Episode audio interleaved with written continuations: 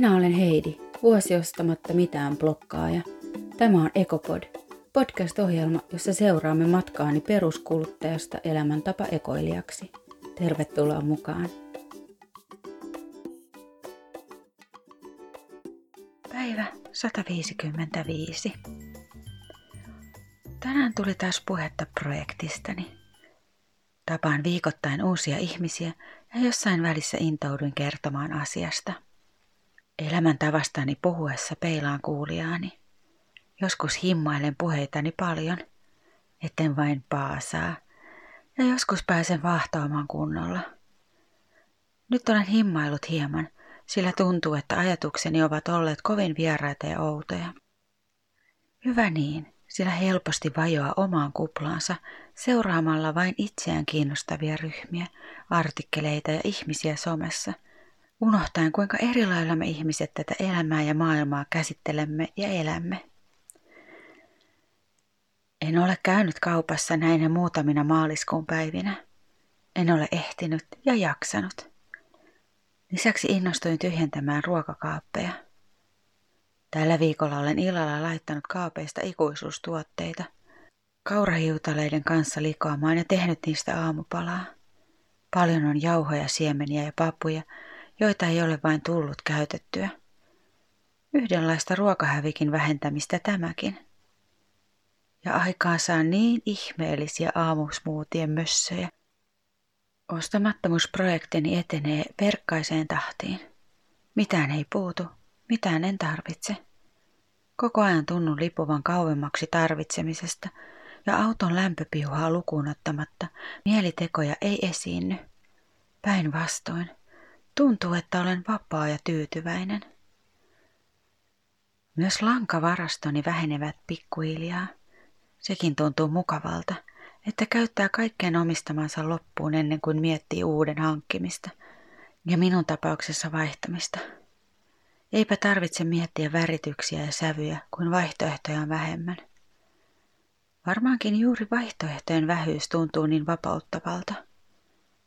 Kuinka paljon aikaa kulutamme puntaroiden erilaisten vaihtoehtojen ja mielitekojen välissä, kun ihan arkipäiväisiin pikkuasioihinkin on tarjolla satoja vaihtoehtoja.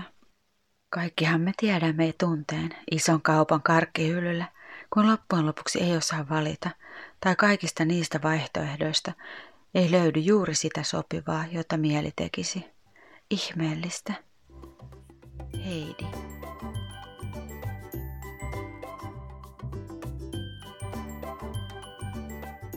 Kuinka rakentaa oma kupla ympärille? Sehän käy ihan huomaamatta. Tuolloin mä olin vielä aika aktiivinen somen käyttäjä – Liityin Facebookissa kaikkiin ryhmiin, joiden aihealue vähänkin kiinnosti. Seurasin kaikkia IG-tilejä, jotka liippasi omia ajatuksia. Sitten netin algoritmit hoitikin loput, teki valintoja mun puolesta ja syötti esille vastaavista aiheista videoita, tilejä, kuvia ja juttuja.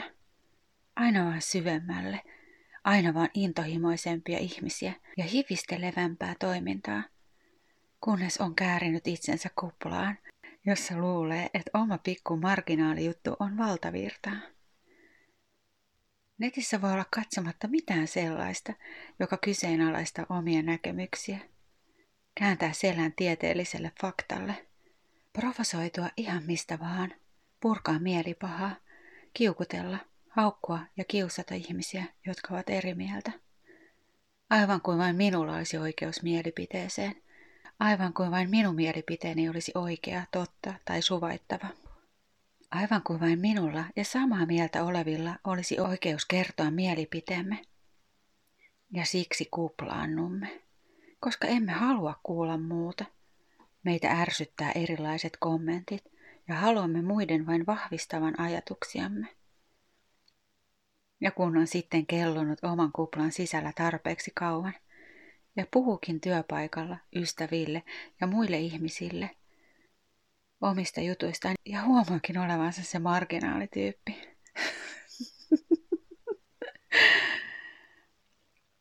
että huomaa paasaavansa ääneen ja huomaakin, että ne katsoo sua, että ok, senkin sekopää. Ne ajattelee, että Hei, sä voit olla ekoaktivisti ja kurjuuttaa sun oma elämääsi, mutta älä tuu viemään meiltä meidän kivaa fiilistä paasaamalla. Se hetki tekee vaan hyvää.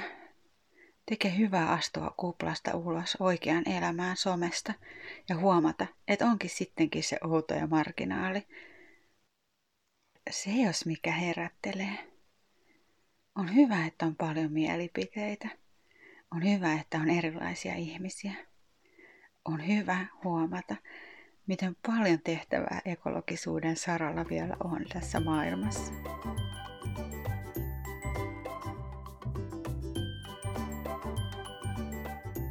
No tuolla mä olin tuossa mun muoviton maaliskuun haasteessa. Jätesäkillinen elintarvikkeesta syntyvää muovia kertyi aika nopeasti.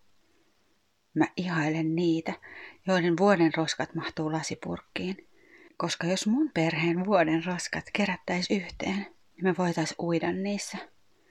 Aivan kuin mun perhe yksinään tuhoaisi roskillaan koko maailman. Ja koen, että me ollaan silti aika valveutuneita. Kierrätetään ja mä en edes osta mitään muuta kuin ruokaa. Ja silti mä voisin uida omissa jätteissäni.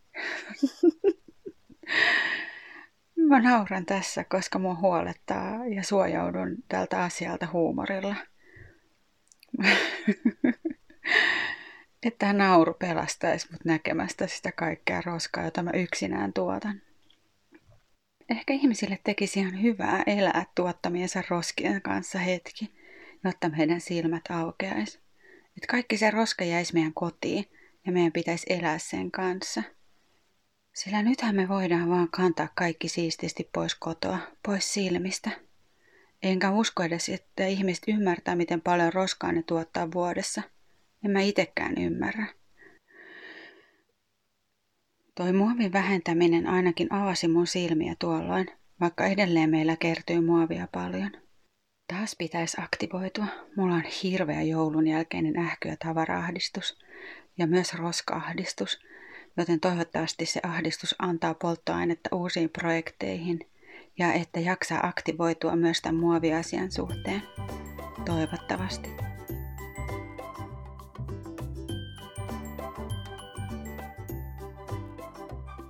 Tuolloin mä olin ratkaissut muovin vähentämisen aluksi sillä, että mä ostanut mitään ruokaa. ei tarvinnut ajatella mitä ostaa ja mitä ei, koska ei vaan osta mitään nerokasta. Uskon, että monella on oikeasti samankaltaisia ongelmia ruokakaappien ja pakastimen suhteen, niin kuin mulla. Niihin kertyy ruokaa, kaikenlaista, jota ei muista, joka ei houkuttele, jota ei vaan halua käyttää. Niinpä toi kaupassa käymättömyys aina välillä on mahtava tapa. Ja nyt kun mun lapset on joululomalla toisella vanhemmalla, niin mulla on jälleen kaupaton viikko – Syön kaappeja tyhjäksi. Kehittelen ruokia ja kreisikokkailen. Voisin elää taas viikkoja sillä ruoalla, jota mä oon säilynyt mun kaappeihin. Ajatelkaa, miten paljon ruokaa sitä kaapeissa kuitenkin on. Vaikka kun herkkuruoka himoissa avaa kaapin ja katsoo sinne, niin näyttää, että siellä ei ole mitään syötävää. Ei ainakaan mitään sellaista, mitä tekisi mieli. Mutta kun on pakko, niin sieltä löytyykin vaikka mitä. Joskus tällainen arjen puuhastelu ja itsensä haastaminen tai tavoitteiden asettaminen tuo esiin luovuutta. Arkiluovuutta, kokkausluovuutta. Mitä kaikkea voikaan kokata jo olemassa olevilla tuotteilla, kuinka pitkälle selvien ja kuinka luova ja tuottelias voinkaan olla.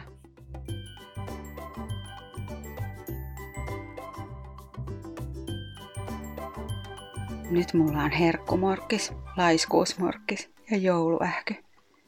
Joka vuosi vedän itseni tähän tilaan. Ihan kuin tarvitsisin tämän olon, jotta oikein kiirehdin arkeen ja puuhaan. Nyt jouluähkyn jälkeen on hyvä suunnitella tulevan vuoden ekotavoitteita. Hyvät ystävät, vähennä kuluttamista, kierrätä, osallistu vegaanihaasteeseen, aloita työmatkaliikunta, lopeta ostaminen tai tee useita pieniä muutoksia. Lihaton päivä joka viikko – Yksi kävely töihin viikossa. Muutama ostettu tuote vähemmän. Paikkaa rikkinäinen vaate, korjaa tai korjauta jokin tavara uuden ostamisen sijaan ja niin edespäin. Ekologisuus on siitä kiitollinen kaveri, että sillä on jokaiselle jotain, johon tarttua. Ihanaa vuoden viimeisiä hetkiä. Me nähdään ensi vuonna. Kävellään yhdessä ekologisempaan suuntaan, rakkaat ihmiset. Me nähdään vuonna 2021. Moikka! Hei! Kiitos, että kuuntelit Ekopodia. Jos pidit kuulemastasi, niin muistathan jakaa ohjelmani. Voit käydä blogissa vilkuilemassa ekomatkaani etukäteen www.vuosiostamattamitaan.blogspot.com tai ig et vuosiostamatta. Kysymyksiä tai kannustusta voit laittaa myös osoitteeseen vuosiostamatta et gmail.com. Me nähdään ensi viikolla. Moi!